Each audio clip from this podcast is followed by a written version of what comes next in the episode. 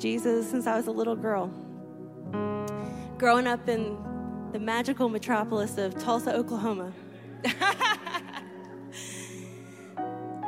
but I think the beautiful thing about singing songs to Jesus is it has the, the ability to take you back to a place where you encountered a living God.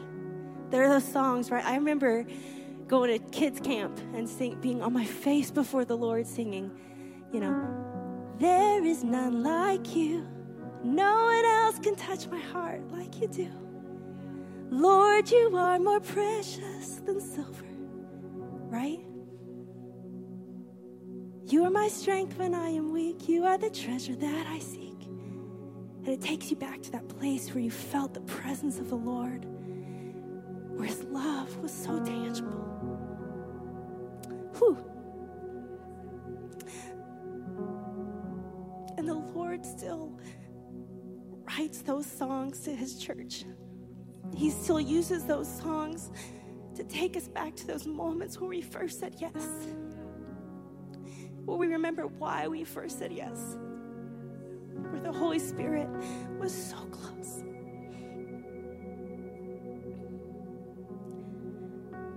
And He still does that. So I want to sing a new song tonight that has that takes me back to that place. I want to sing it over you, and I want us to sing it together. And I want to teach it to you tonight, okay? And I just forgot how it goes. Oh no, I remember. goes like this You have my heart, you have my soul. You have my love and all of my devotion. I live to worship you alone. I lift my life to you in adoration. Let's sing it. Heart, you have my soul. You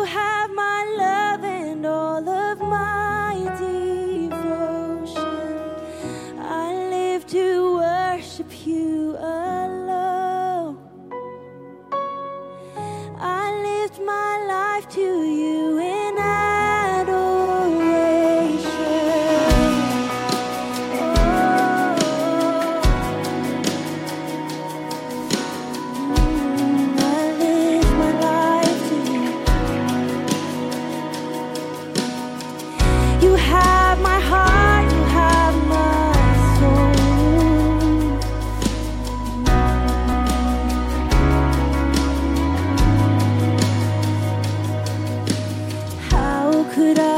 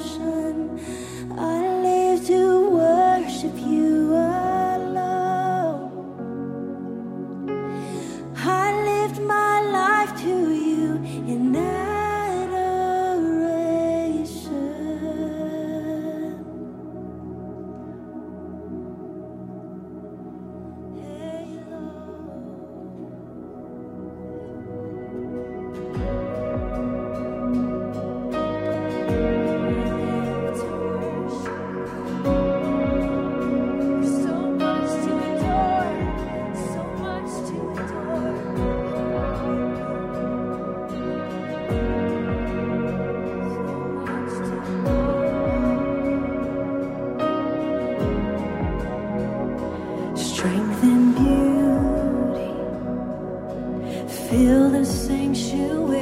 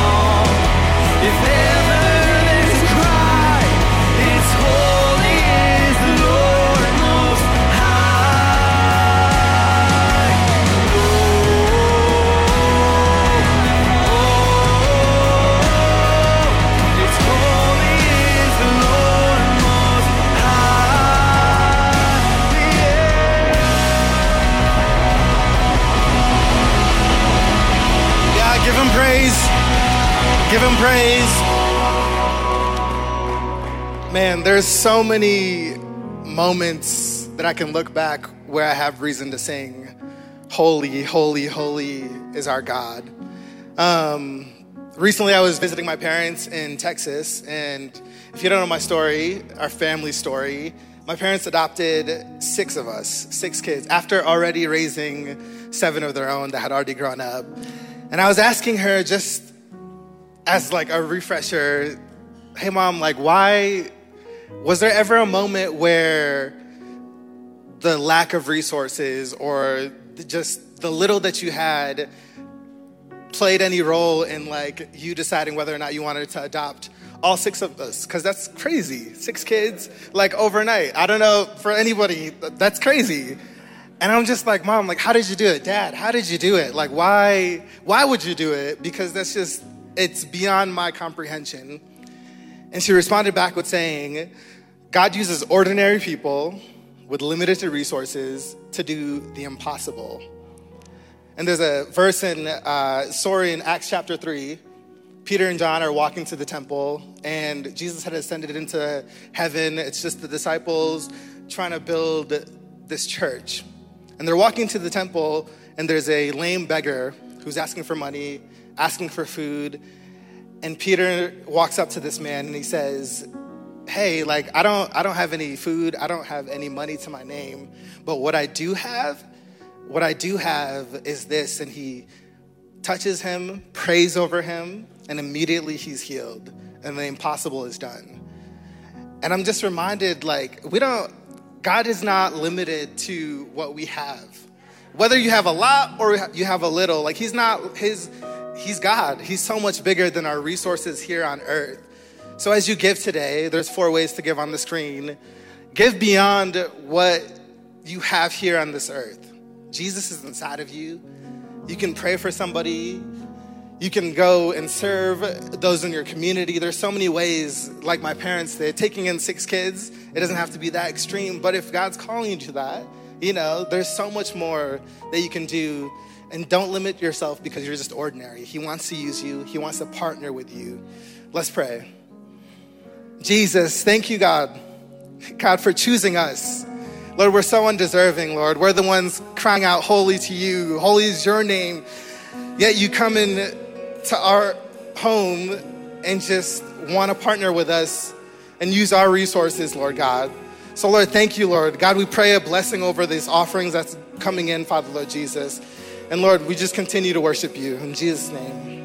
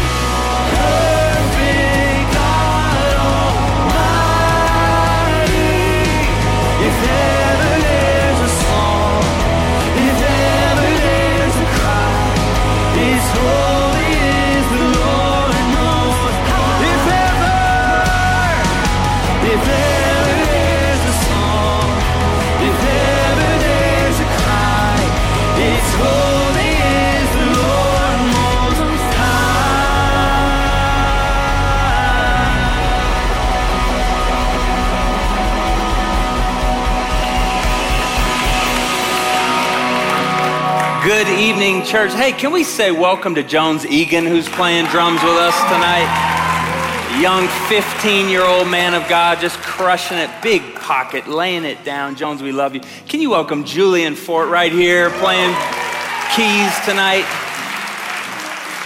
One of Chicago's finest, and we got lucky to get him here at Colorado, in Colorado Springs at New Life downtown. Julian, we love you, man. Hey, um, I'm Daniel. If you're new, welcome. We are glad you're here. Uh, a couple announcements. If you are new, we would love to meet you after the service at Guest Central. So swing by, we'll give you a gift. Another announcement is we've got a men's retreat coming up October 6th and 7th. It's $145. You can get signed up at the back with Chad Jeffries. It's going to be an amazing time. And here's the thing money will never stop us from letting you come. So if you would like to come but don't have money to come, we will give you money to come and a guy's scholarship, 10 different guys. So if that's you and you want to be there, just sign up afterwards. It's going to be a great time, October 6th and 7th. Now, we want to be the smallest big church in America. We want to be the kindest congregation in 719 right here. So we take two minutes. We're going to put a timer up, and I want you to cross the aisle, hug a neck, shake a hand, say hi to the people around you, be nice in Jesus' name. One, two, three, go.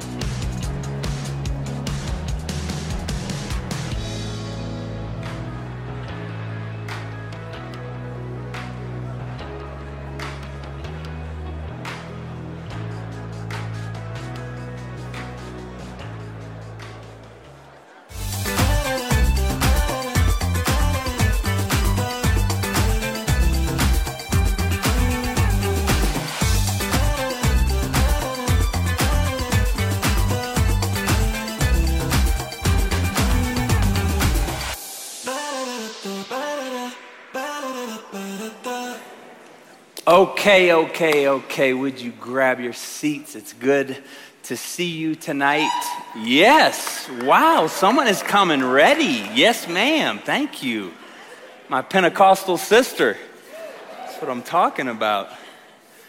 Um, before we get started, I want to introduce you to some of my friends. Tonight, we have a really great group of people here that are visiting, and I would like all of the Romanians to stand, the Muresans. Would you stand tonight? Would you give it up for this beautiful family here?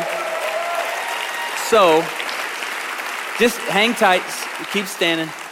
Ben is probably, is he in the restroom or something? Anyway, I don't see, he went to get some coffee or something. Ben will be back. But Ben and Andrea just had their 15th anniversary this week. So give it up for Ben and Andrea. Yes. And all four of their parents are here, and these are some real saints from Romania and they had to flee their country to save their lives. They were under persecution, pastoring, serving Jesus, had to flee to save their kids, and they found their way over to Canada. And Bill has pastored in Canada for 30 years, is that right? And it's just, I just want you to know that these are some saints who have paid the price to follow Jesus. They have stayed faithful, they have stayed pure, they have stayed innocent in spirit, and they are uh, entrepreneurs, but they're evangelists as entrepreneurs. Like these people are leading people to Jesus all over the country right now. And so I just wanted to honor some Romanian royalty here tonight in the kingdom of God. Give it up for the Muresan fam. We bless you, we welcome you. Thank you for coming tonight. Thank you for coming tonight. If you're, uh, if you're joining us just brand new, we're in week six of a series called Kings and Kingdoms, and we're going through the book of First Kings. And so if you have your Bibles, you can turn to 1 Kings chapter 9. If you don't have your Bibles, it'll be on the screen. I'll read it to you here. So what I'm going to do is read 1 Kings chapter 9, the first nine verses, and then I'll pray and we'll jump in. So hear the word of the Lord from 1 Kings chapter 9. It says, When Solomon the king had finished building the temple of the Lord and the royal palace, and when Solomon had achieved all he had desired to do, the Lord appeared to him a second time as he appeared to him at Gibeon. The Lord said to him, Solomon, I have heard the prayer and the plea that you have made before me. I have consecrated this temple which you have built by putting my name there forever. My eyes and my heart will always be there. Now, just look at that for a minute. My eyes and my heart will always be there. I pray that over New Life Church.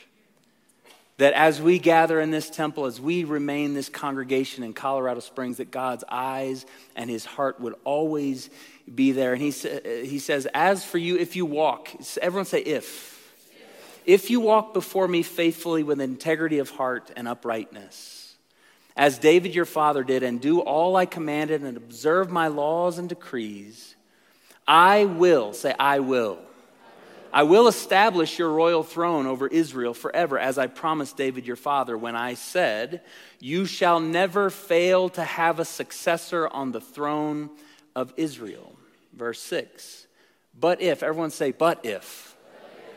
But if you or your descendants turn away from me and do not observe the commands and the decrees I have given you and go off to serve other gods and worship them, then I will, say, then I will. Then I will cut off Israel, cut off Israel from the land I have given them, and I will reject this temple I have consecrated for my name. And Israel will then become a byword and an object of ridicule among all peoples. This temple will become a heap of rubble, and all who pass by will be appalled and will scoff and say, Why has the Lord done such a thing to this land and to this temple? And people will answer, Because they have forsaken the Lord their God, who brought their ancestors out of Egypt, and have embraced other gods, worshiping and serving them. That is why the Lord brought all this disaster on them. This is the word of the Lord, and all God's people said, Dang. Thanks be to God. Let's pray. Would you open up your hands and open up your hearts just as a symbol?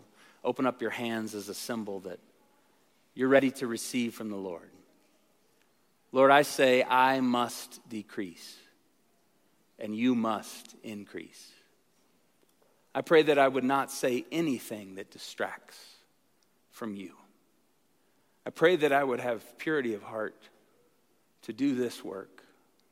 I pray, Lord, that the words of our mouths and the meditations of our hearts would be acceptable in your sight, O Lord, our strength and our Redeemer. Lord, I pray that tonight would be holy ground, that you would mark us for eternity tonight, that you would claim us for your kingdom tonight, that you would, as you get our attention tonight, speak to us, Lord, speak to us, Lord, speak to us, Lord. We did not come here to be entertained. We came here because we believe you speak. So we say, Thunder in this place, Almighty God.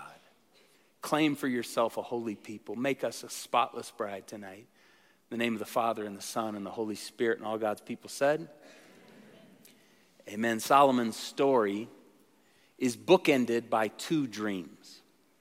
The first dream we already spoke about in chapter 3. Solomon is early in his reign and had just gotten established and was kind of collecting the monarchy back together after the loss of his father David. And Solomon's getting some strength and he's finding his way and he's gathering his cabinet and he's doing his thing. And God appears to him in a dream and says, Solomon, what do you want from me? A blank check from God, an open ended invitation from God. Choose wisely. And Solomon wisely says, God, I'm a little child and I don't know what I'm doing. And I need you to give me a wise and a discerning heart to lead this, your people. And I need you to give me wisdom. Give me wisdom. A dream. God says, What do you want? And Solomon rightly says, Give me wisdom. And God says, Not only will I give you wisdom, but I'll give you what you didn't ask for. Be careful what you ask for. And when you ask for the right thing, seek first the kingdom of God and his righteousness, and all these things shall be added unto you. We see that in chapter 3 with Solomon's first dream. Solomon asks for wisdom. He builds the temple. He leads in prayer. The people are off to the races in the temple of the Lord. It's a very creative literary device to open with that dream because right here in chapter 9, the story we just read, he has his second dream, the book-ended dream. The first one, young Solomon, wisdom. The second one, Solomon, what do you, what do you want? And God comes to speak to him. And in this second dream, the first one was an invitation, the second dream was a warning. And this text, I want to suggest, shows us the double if formula of walking with God. The double if formula of walking with God. We see in verse 4, it says, As for you, if, if, if you walk before me faithfully with integrity of heart and uprightness. I will establish, he says. But in verse 6, let's go to verse 6. He says, But if you or your descendants turn away from me and do not observe the commands and decrees I have given you, and if you go off and serve, serve other gods and worship them, then I will cut off Israel. If you follow me, I will establish you. But if you don't follow me, you will be cut off from the land. The double if formula. If, then. But if, then. Solomon has a warning here from God, and I want to say to you tonight that God loves us so much that he'll regularly warn us to save us from destruction. God loves us so much that he will regularly warn us to save us, warn us to save us. My daughter just started driving. It is so beautiful. It is so beautiful. She is a firstborn, 10 and 2. I understand now that they're telling kids to drive at 9 and 3. What's wrong with them? You know, anyone grow up on 10 and 2? 10 and 2 work just fine. Anyway, 9 and 3, and she's responsible and she's, she's you know, very engaged. Don't touch the phone. And, you know, and, and here's what we always say watch for the other guy. Like, you can be decent you can be thoughtful, but if you're not watching for the, uh, you know, right? So if that, like, there's this warning, there's this pay attention, there's this watch out, like, warn us to save us. Keep your eyes open because the enemy is looking to destroy us. God loves us so much that he will regularly warn us to save us from destruction. We see the double if formula. If you follow me, you'll be established. If you follow me, there will be promised land for you. If you follow me, it will go well for you. But if you don't follow me, you will be cut off from the land. There is the double if then formula of following God. But Solomon lost his soul and he lost his way. He started beautifully, sort of, uh, eh, eh, eh, you know, he asked for the right thing in the first dream. He started okay, but Solomon lost his way. And now this story from chapter 9 on becomes a cautionary tale for us. We see the promise of the early Solomon. By now in chapter 9, it begins to be this cautionary tale. Solomon lost his soul and he lost his way. And what, I just want to ask what can we learn? From later Solomon? What can we learn from chapters 9 through 11 about where Solomon lost his way? I want to put in front of you tonight Solomon's three fatal flaws that can destroy all of us. Solomon's three fatal flaws that can destroy all of us. It's a cautionary tale. If you're, if you're paying attention, if you're wise, you can learn from other people. I don't ascribe to the whole school of thought that I had to learn the hard way. No, you didn't. You just chose to. Solomon's three fatal flaws that cost him everything that we could learn from. I, the, the, first fatal flaw that we see in Solomon's story here in chapters 9, 10, and 11, and the first one is Solomon stopped defending the poor. He stopped defending the poor. Solomon chapter 3. God, give me wisdom. Give me a wise and discerning heart. I am like a little child. I don't know how to lead a nation. I don't know how to keep the monarchy united. God, I need you. I need you. I need you. Desperate request for wisdom. And in verse 16, right away after God says, I'll give you wisdom, what happens is two very poor prostitutes come to Solomon to adjudicate a dispute. Now, again, I said this the first time, but don't automatically think, oh, these are, these are dirty women who just chose. No, they are trapped in a sexual slavery moment where women were uh, uh, property and this was maybe their only way out and they lived in the same house together which means they had some kind of a pimp who was owning them and using them and selling them off for his own benefit. And so these two women have babies each of them and they're little babies and they're, they're being breastfed. That's how young they are and they go to sleep one night and one mom rolls over and suffocates her baby boy, and he dies. And she wakes up early and sees that she's killed her son, and she's heartbroken. She goes into the other room, steals the other lady's baby, and puts her dead baby by her breast. And the next morning, the lady wakes up and says, This isn't my son. Solomon has these two women come in, and what does he do? Solomon speaks up for the poor. He, he, he, takes care of them. First of all, what is a king doing taking a meeting with two poor women? Well, what we see is that early on he had compassionate heart. Early on he had tenderness. Early on he wasn't too busy to take care of the poor. Early on, something in him said, You know what? I, t- for me to be the king, I've got to rule justly and I've got to honor other people. The king of the nation is taking time for two poor people and he adjudicates the dispute and he brings justice and he stands this mother who is aching back up on her feet and restores her to fullness of life. Early Solomon is a Solomon who is paying attention to the poor. But Solomon starts to drift. I want you to see that the Torah, the Old Testament uh, in particular, the Torah, the Torah stresses the proper ordering of social relationships Genesis, Exodus, Leviticus, Numbers, Deuteronomy. Those five books, like the, the, the, the Torah of Moses, God is trying to put together a people and rightly order a society. Torah, you can boil it down to love God, love each other. Worship Yahweh, honor your relationships. Have a vertical relationship with heaven. Have a horizontal holiness. Take care of one another.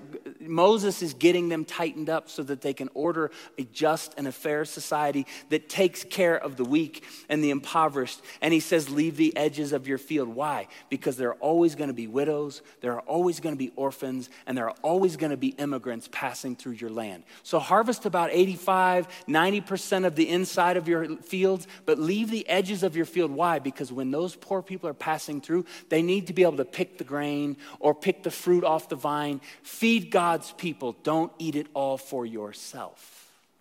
The proper ordering of society, Solomon starts well, but he falls apart. He forgets. He forgets. Because you turn to chapter 9, chapter 3, he's taking care of the poor. Chapter 9, here's what happens. Here is the account of the forced labor. Solomon, by chapter 9, is running concentration camps. Here's the account of the forced labor King Solomon conscripted. He, he stole these people to build the Lord, to build the Lord's temple, like Solomon. Like maybe conscript the, the, the, the slaves to build your house, but let's not have the slaves working at the church. Like maybe we could just have a conscience about this. No. He steals these people. He, he enslaves them to work for free to build God's temple. It goes on, verse 16. His own palace, the terraces, the wall of Jerusalem, and Hazor, Megiddo, and Gezer, and Pharaoh, king of Egypt, had attacked and captured Gezer and he had set it on fire. So now Solomon's beginning to look like Pharaoh. Do you see this? The Israelite king looks like Pharaoh. Pharaoh killed the Canaanite inhabitants and then he gave it as a wedding gift. So he steals a city, burns it down, and gave it as a wedding gift to his daughter, who is now Solomon's wife. So let's just pause here. Solomon is laying in bed married to the daughter of Pharaoh, the man who enslaved his ancestors for 400 plus years, and now Solomon is brokering deals and, and having this political arrangement and, and this kind of sexual political setup. Like, how far has Solomon fallen from give me wisdom? Now he's enslaving people, running concentration camps. He's laying in bed with Pharaoh's daughter who demolished his ancestors for 400 years. Do you see? You can start with wisdom and end as a fool. Oh, how the mighty have fallen. And Solomon rebuilt Gezer because now this is a wedding gift that he, he, he got a free town because Pharaoh killed them all and burned it down. Verse 21 Solomon conscripted the descendants of all these people remaining in the land whom the Israelites could not exterminate. Well, we can't kill them, so let's just make them our slaves. To serve as slave labor as it is to this day. The beginning of the story of Solomon, he's caring for two poor prostitutes trapped in a world of sexual slavery, and something in his heart is still compassionate, and something in his heart is still tender, and something in his heart, he, he, he, Solomon at this point cries at the things that he should cry about, and he laughs at the things he should laugh about. Chapter 3. Chapter 9, he's running concentration camps and destroying people everywhere he goes.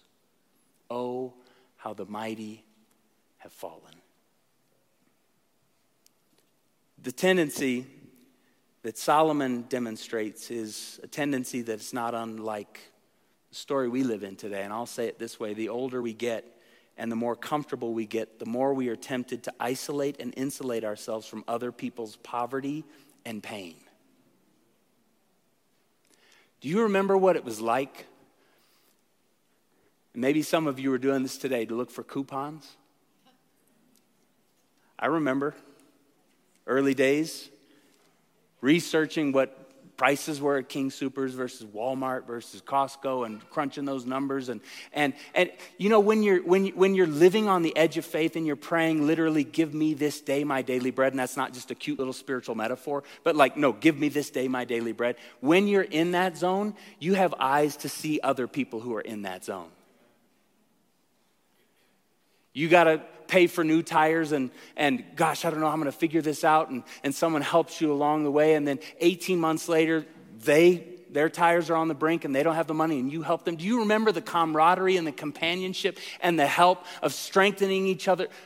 The older we get and the more comfortable we get, the more tempted we are to isolate and insulate ourselves from other people's poverty and pain. This is the story of Solomon from chapter 3.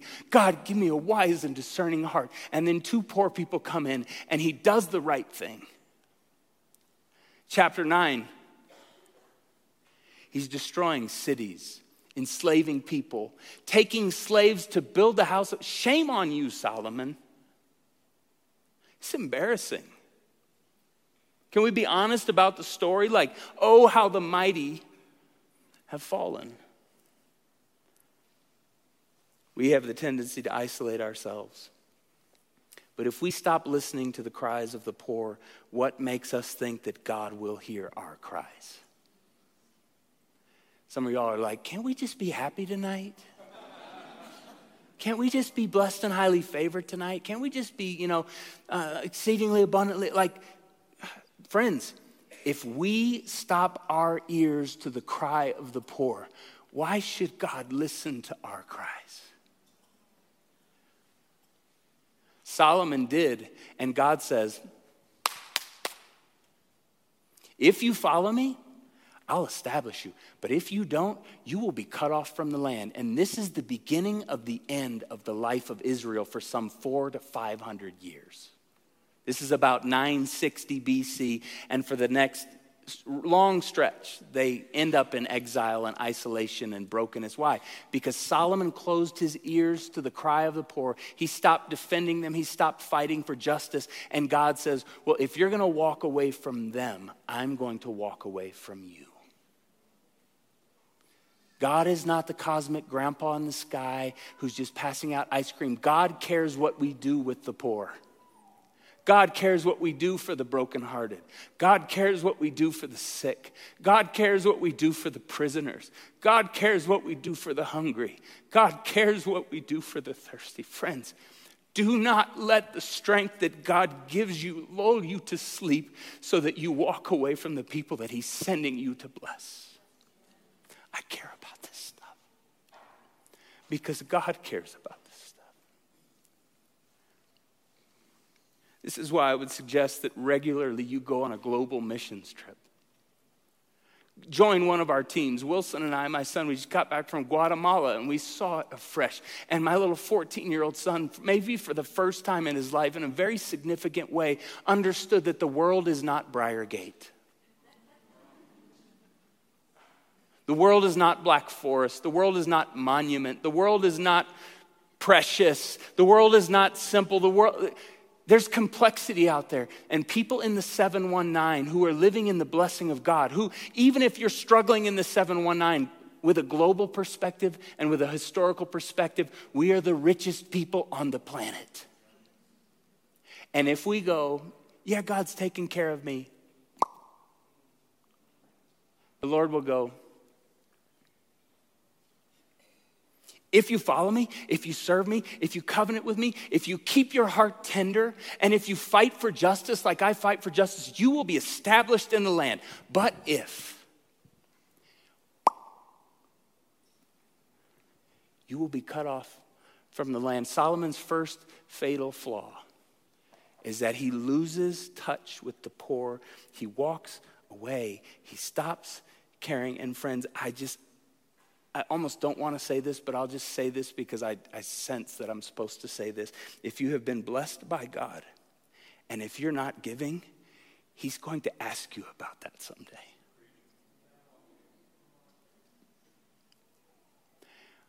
He's going to ask us about this someday. There will be a day when we stand before Him. And I'm not meaning to scare you, I am meaning to sober you. And He will say, what did you do with what I gave you? You know, Jesus, I, man, this is not in my notes, but I can't walk away from this. People come up to Jesus on that great day and they go, Hey, Jesus, what's up? And he goes, Who, who are you? And they go, What are you talking about? I prophesied in your name. I cast out demons. Woo! I was at church every Friday night. He, he, he goes, Who are you? And then there's this other group of people who come up to him on that day, and there's like a humility, and they're kind of hum, and he goes, Hey, I know you. And they go, What do you mean you know? He goes, I was hungry and, and you fed me, and I was thirsty, and you gave me something to drink, and I was sick and you visited me, and I was in prison and you, you took care of me. And, and come on into the joy of your salvation. Friends, we cannot lose touch there's a lady in our congregation who told me last year, I was kind of prying, like, Are you okay? What do you need? And she goes, Well, I'm actually in a season where I'm having to decide if I buy insulin or if I buy food. I could have collapsed. How about, how about you buy both? How about we help you buy both?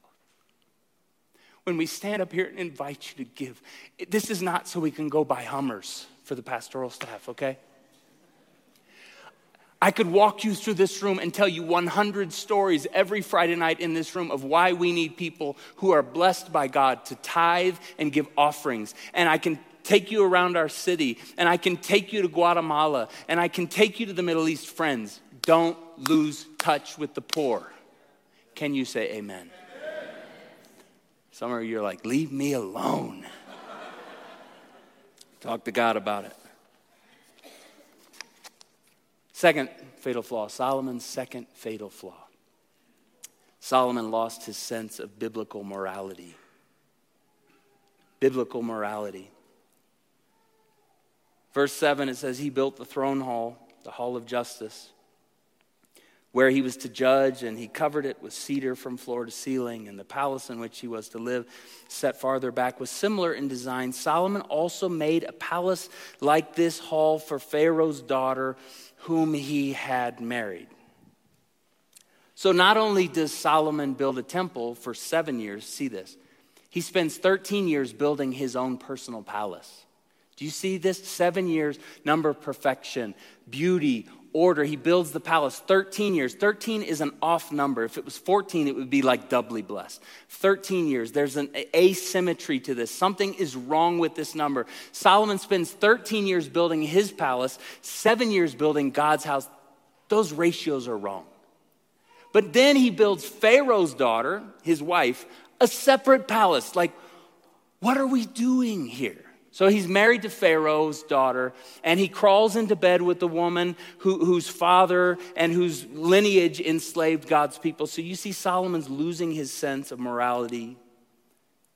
Now, Solomon is, is, is creating his another palace just for her. And Moses made this so clear. Like Solomon automatically should not have been doing this. Now, Deuteronomy 7, any old Hebrew would have known when Solomon married Pharaoh's daughter, this is wrong on so many levels. Deuteronomy 7 1. When the Lord your God brings you into the land you are entering to possess, do not intermarry with the Egyptians. Do not give your daughters to their sons or take their daughters for your sons for they will turn your children away from following me to serve other gods.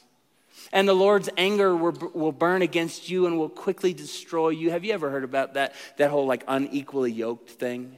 This is not like, you know, Episcopalians shouldn't marry Baptists, okay? That's not what we're like.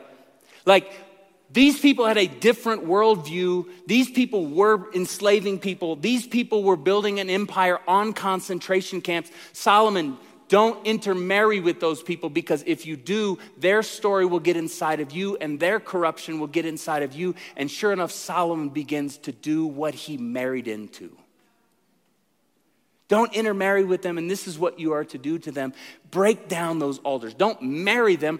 Take their way of being and destroy it in your soul. Don't let that creep into you. Don't let that sink into your spirit. Smash their sacred stones, he says and cut down their Asherah poles and burn their idols in the fire, for you are a people holy to the Lord your God. What God is saying is there will be a people who do not care about ordering a just and fair society. And you should not marry into that story. You're different. You know the Word of God. You know that you're supposed to care for the poor. You know that you're supposed to stay clean. And so you see Solomon beginning to lose his morality. He says you can pray for them, but don't play with them, and certainly don't lay with them, Solomon. You can pray for them, but don't play with them, and don't, don't get in bed with them. Solomon. Like Solomon marries into that. He, he's losing his sense of morality. Do you see this story with Solomon? Doesn't stop there. Chapter 11, it gets worse. You're, the people here are supposed to just like gasp out loud. What?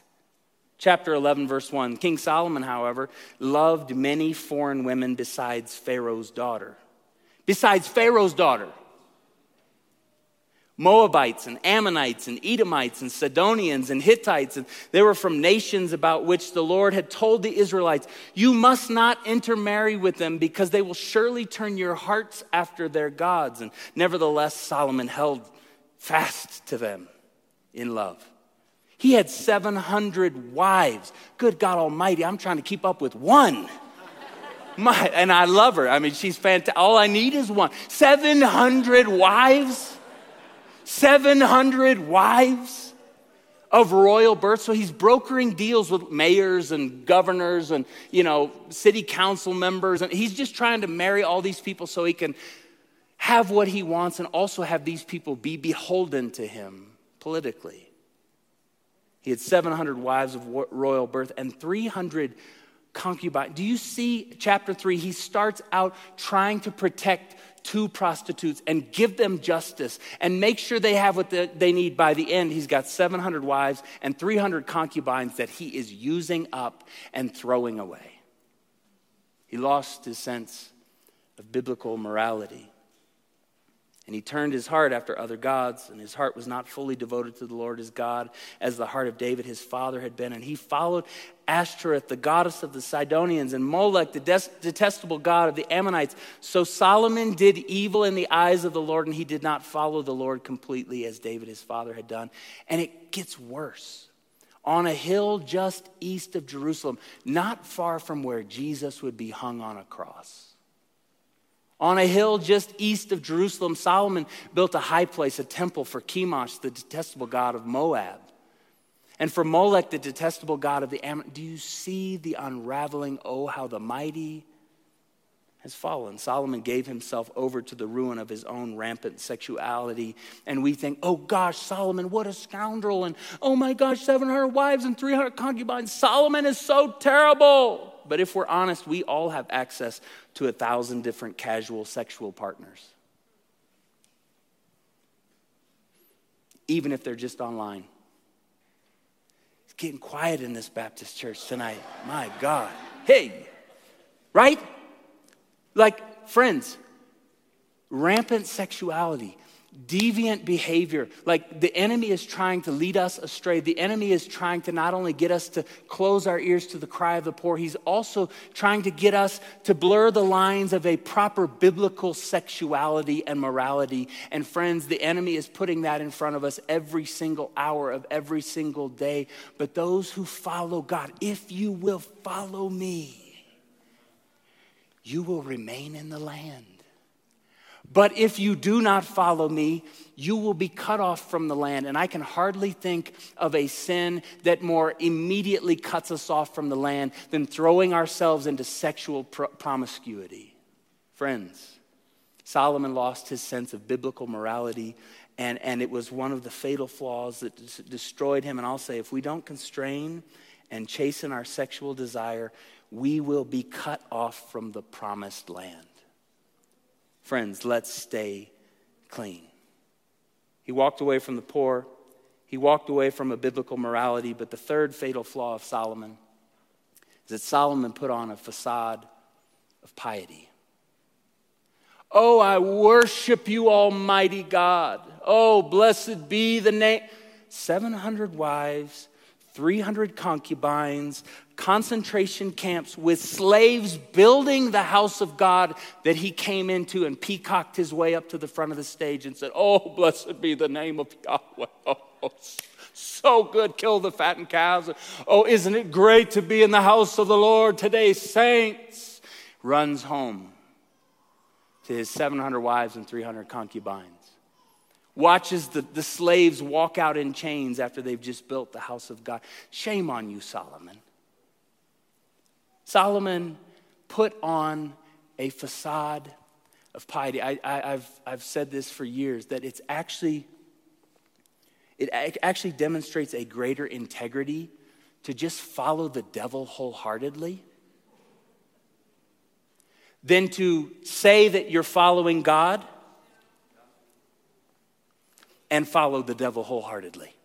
Like it's more honest to just go, no, I don't follow God and I don't want to. I want to be my own God. I want to live however I want. I, I respect that person more than the person who goes, oh, I'm just, oh, Solomon, oh, uh, blessed be the name, while the slaves are walking up, blessed be the name of the Lord, while there's sexual promiscuity. Like, friends, let's just be honest about how we're living.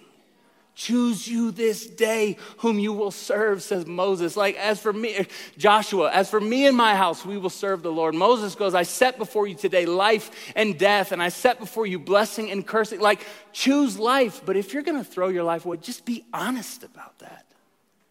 But don't peacock up into the house of God. And, and friends, I'm not pointing the finger. I'm, I'm reading this word as a chastening to me. This word sobers me up. This word chastens me. This word checks me against the boards. This word has me asking, how's my life looking right now? Solomon walked away from the poor. He walked away from a sense of biblical morality. And Solomon, to make it worse, acted like he was a saint. He faked his worship. I want you to see that right here in chapters 9, 10, and 11, it's the end of Solomon's story. Chapter 1, the beginning promise, wisdom. I'm only a child. Give me a wise and discerning heart. He builds the temple, but oh, how the mighty have fallen. And friends, I want you to see that God loves us so much that he will regularly warn us to save us from destruction. Wisdom is not mentioned again for the rest of the book of Kings. Solomon, remember, the wisest man to ever live. Oh my gosh, he's the wisest man to ever live. He starts out like this and he ends up worse than Pharaoh. And the word wisdom is not used again in the rest of the book of Kings. I want you to see just because you started well doesn't guarantee that you will end well. I had a dream about five years ago. I was 35. I'm 40 now. And I don't dream. I, I just, I, I go to bed and my subconscious is like a brick. Just, and I wake up the next day and I'm, that was great. Let's go. You know, I, I hear these people who journal their dreams and they've got visions and colors and all the stories. And, and I'm jealous of that. I just don't do that. Uh, but five years ago, I woke up and I was like, oh my gosh. Like I remembered every bit of this dream. And in this dream, there was a man who had half of a face and it was blurry. Half of a face and it was blurry. And something in me knew that I should know who this is. And I was puzzled and I was scratching my head like, Lord, who is that? And what was that? Half of a face and the half that I could see, it was blurry and it was, it was pixelated and it was unclear and, and it troubled me. Like certain dreams leave you with certain emotions. And it had me on my knees in prayer that morning. Lord, what was that? And who was that? And why did I, I, sh- I should know that person, but I don't know that person. And the Lord said to me, that morning in prayer after my dream, he says, You are at the point in your life where you can become unrecognizable if you're not careful. He told me, That's you. Half of a face blurry. And he said, Daniel, this is a cautionary tale. I'm warning you. You are 35.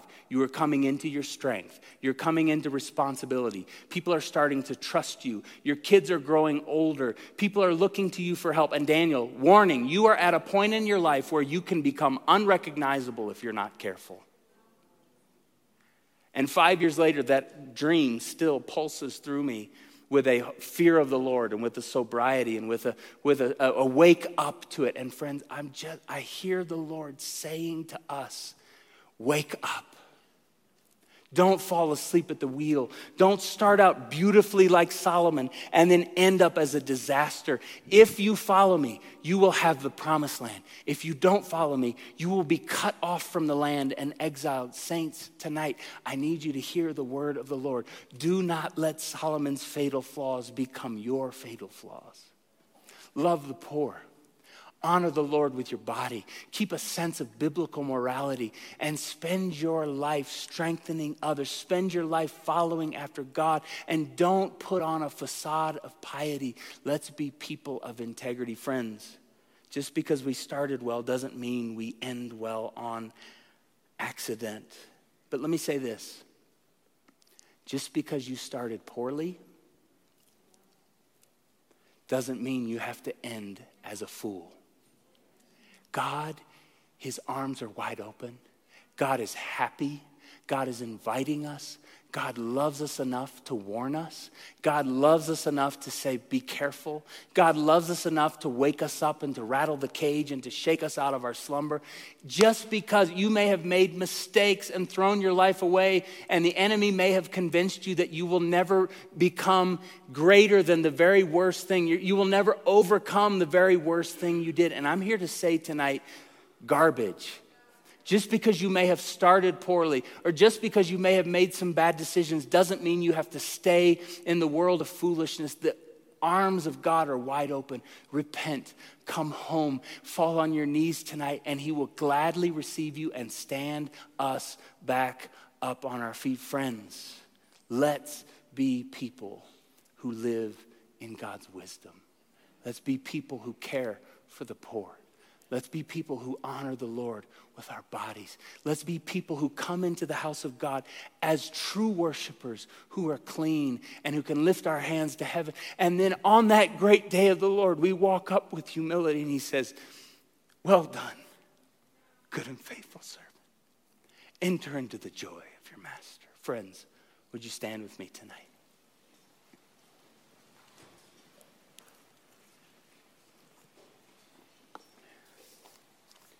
As our band comes, I want to invite our communion servers to come forward to be ready to serve us. And we've got plenty of time here to respond. Could you get the prayer of confession ready to pull up? We're going to pray this together. Tonight, I sense God calling us to return home, to repent, to say yes to Jesus afresh, to rededicate and recommit our lives to God's service, to, to purity, to care for the poor. Friends, tonight, let's repent and let's come home to Jesus. This prayer is going to come up on the screen, and it's lifted out of the scriptures, and frankly, Solomon's dad, David, wrote most of it. He had thrown his life away, he had been a fool. He had stolen Bathsheba and killed her husband Uriah, and he, he, he just demolished his life and the life of the people around him, and frankly, he had fractured his nation. And on this day, the prophet Nathan came in with a word like this tonight, and he confronted him. And what did David do? David did not get defensive. You know what David said? I've sinned. Have mercy on me, O God. Forgive me cleanse me. You're right.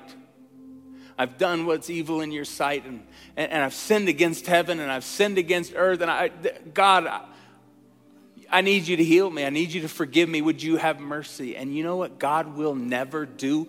God will never turn away the humble. God will never reject someone who is asking for mercy. God will never turn his back on someone who goes, My bad. Heal my heart. Cleanse me tonight, friends. I want us to pray this prayer with a contrite and a repentant heart. It's going to come up on the screen, and I want you to see this first. This first uh, stanza, and I want you to read it first before we pray it so that you can opt into this prayer. If what you see on the screen is what you want to say to God, if you think that's a reasonable thing to say, if your heart is ready for that, would you join me now by praying? Most merciful God, we confess that we have sinned against you in thought, word, and deed, by what we have done and by what we have left undone. Let's go to the next stanza. Pause. I want you to look at it again and see if you can pray that in faith, if you can pray that in agreement. If you need to give God these words, would you continue by praying them with me by saying, we have not loved you with our whole heart. We have not loved our neighbor as ourselves. Pause. Next stanza. Think about neighbors, pe- people we can help, people we might lend our strength to. Maybe this week there's a call you need to make, there's a gift you need to give, there's a conversation you need to have. Let's look at this next stanza. If you can pray this from the bottom of your heart, join me by praying. We are truly sorry and we humbly repent. For the sake of your Son, Jesus Christ, have mercy on us and forgive us. Let's look at this last one. Delight. Look at that word. Not just that we do the right things, but that we may delight. If you can pray this with me by faith, join me. That we may delight in your will and walk in your ways to the glory of your name. Amen. Friends, if you prayed that from the depths of your being, if you prayed that with a contrite heart, I'm here to announce to you the good news. God will never turn you away. He gladly receives us back tonight. He gladly washes away our sins. He throws open his arms. He throws open the doors of his home. He says, Welcome home. The good news of the gospel is if we confess our sins, he is faithful and just to forgive us of our sins and to cleanse us from all unrighteousness. The good news is you are clean in Jesus' name, and all God's people said. Can we give God thanks tonight for what he's done? Okay, we're going to sing this just anthem of a worship song. I want us to rejoice as if we are the clean and forgiven people of God. You can come through the room, head out to your right. If you're not able to come to the room, tap someone, they'll bring you an extra communion element. But come get your communion elements as we worship. Come back to your seat, hold them there, and in just a minute, I'll come and we'll receive them together. Let's worship the Lord.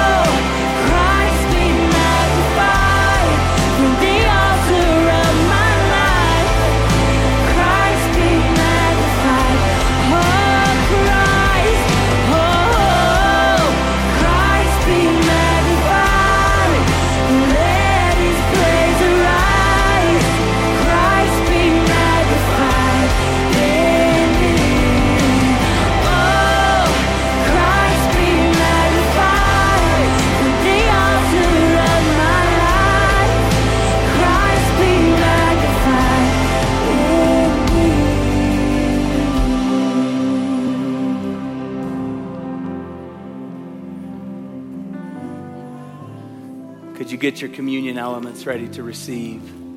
Lisa just reminded me during this communion song, she said, in verse 4, you know, if, the if, the double if, God rebuked Solomon because he said, You weren't like your father David. You didn't have a heart like your father David. Wait, David was an adulterer and a murderer.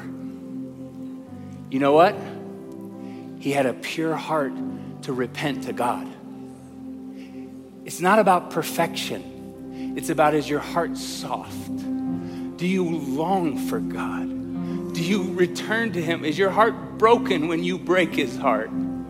It's not about perfection, it's about the posture of our hearts. Friends, tonight, would you just, before we receive, would you ask God for a tender heart? Would you ask God for humility? Would you ask God for purity of heart? Would you ask God to wash you to the depths of your being? Would you ask God for a conscience that wakes you up when you walk away? Would you ask God to make you quick to fall on your knees when you realize that you have walked away? Oh God, give us pure hearts. God, give us holiness. Give us tenderness. Give us innocence, oh God. Make us childlike and make us kind and make us gracious and make us make us like Jesus, we pray. Make us like Jesus, we pray. How are we made like Jesus? We're made like Jesus by continually letting his spirit fill us. And Jesus on the night he was betrayed, he would knew he knew that we would need to be remade into his image. And so he goes, "Here you go.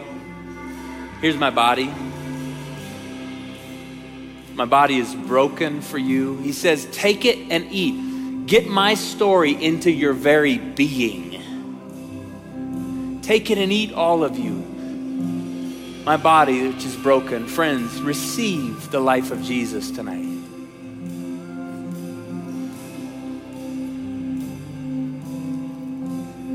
He said, This cup, it's the new covenant.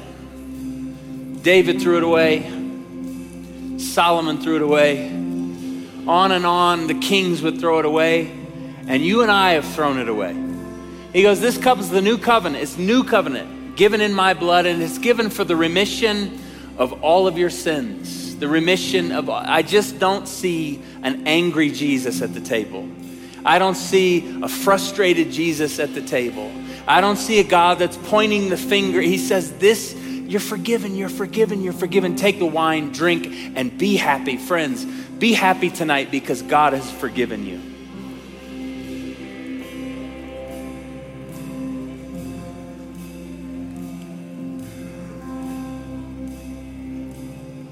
Sing, Oh Come, Let Us Adore Him right here. Oh Come, let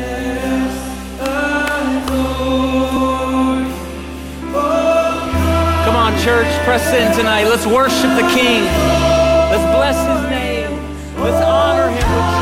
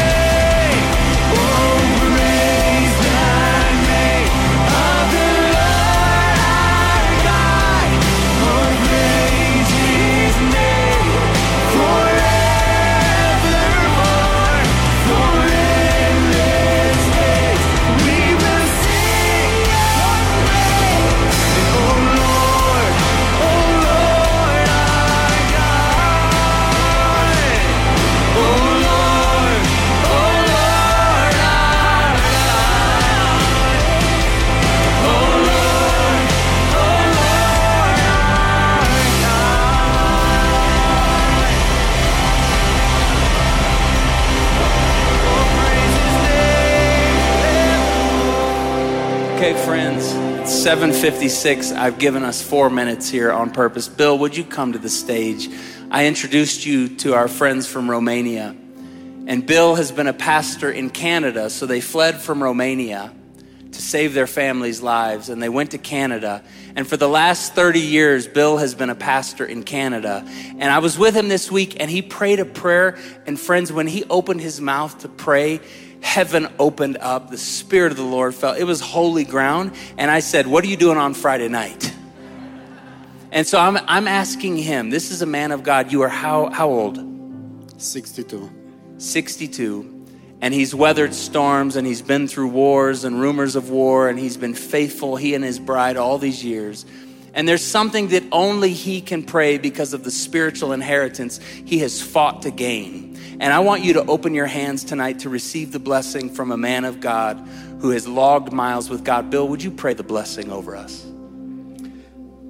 May I say before I pray, September 15, 34 years ago, with my beautiful wife and three children under five years of age, and some other friends, we were about to cross the border.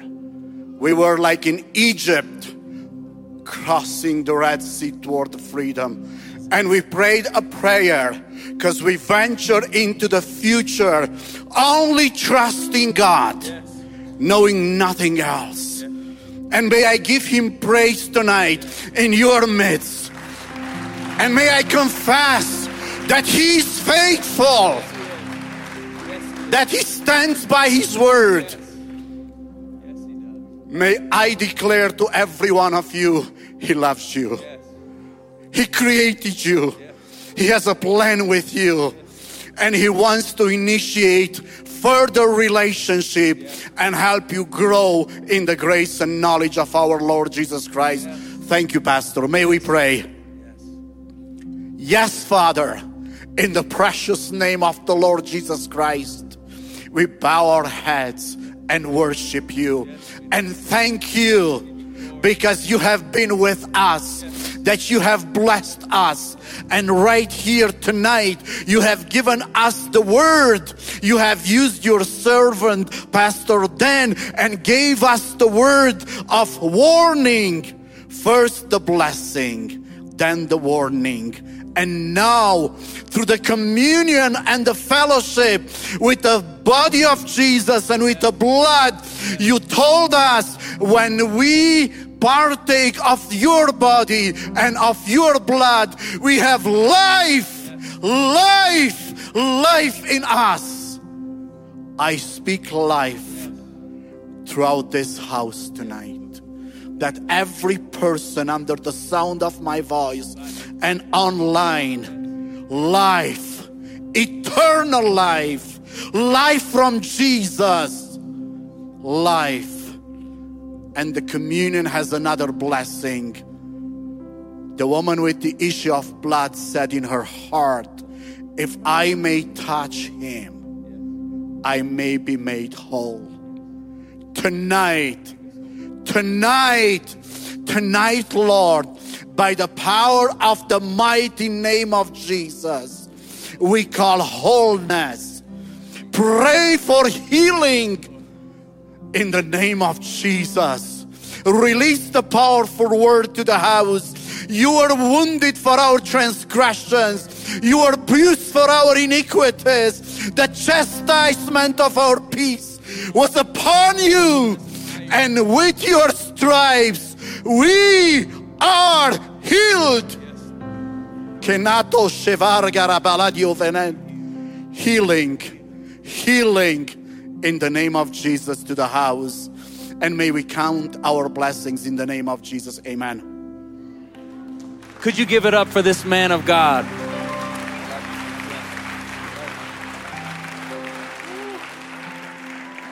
Do you feel that? You know someone who's lived in the presence of God 34 years ago, right now, crossing a border. I just want to say to you, you're going to be okay. 34 years ago, he wondered. I want you to hear tonight, you are going to be okay because Jesus is with you. Go from here tonight. May the Lord our God bless you and may he keep you. May he make his face to shine upon you and be gracious to you. May the Lord smile big on you and all your people and may he grant you shalom. In the name of the Father and the Son and the Holy Spirit and all God's people said, can we give God thanks for what he's done? Couple things, couple things, couple things. Prayer team, prayer team is coming down. If you want to get signed up for the men's retreat, if you're new, come see us at Guest Central. Go from here in God's grace and peace. Much love.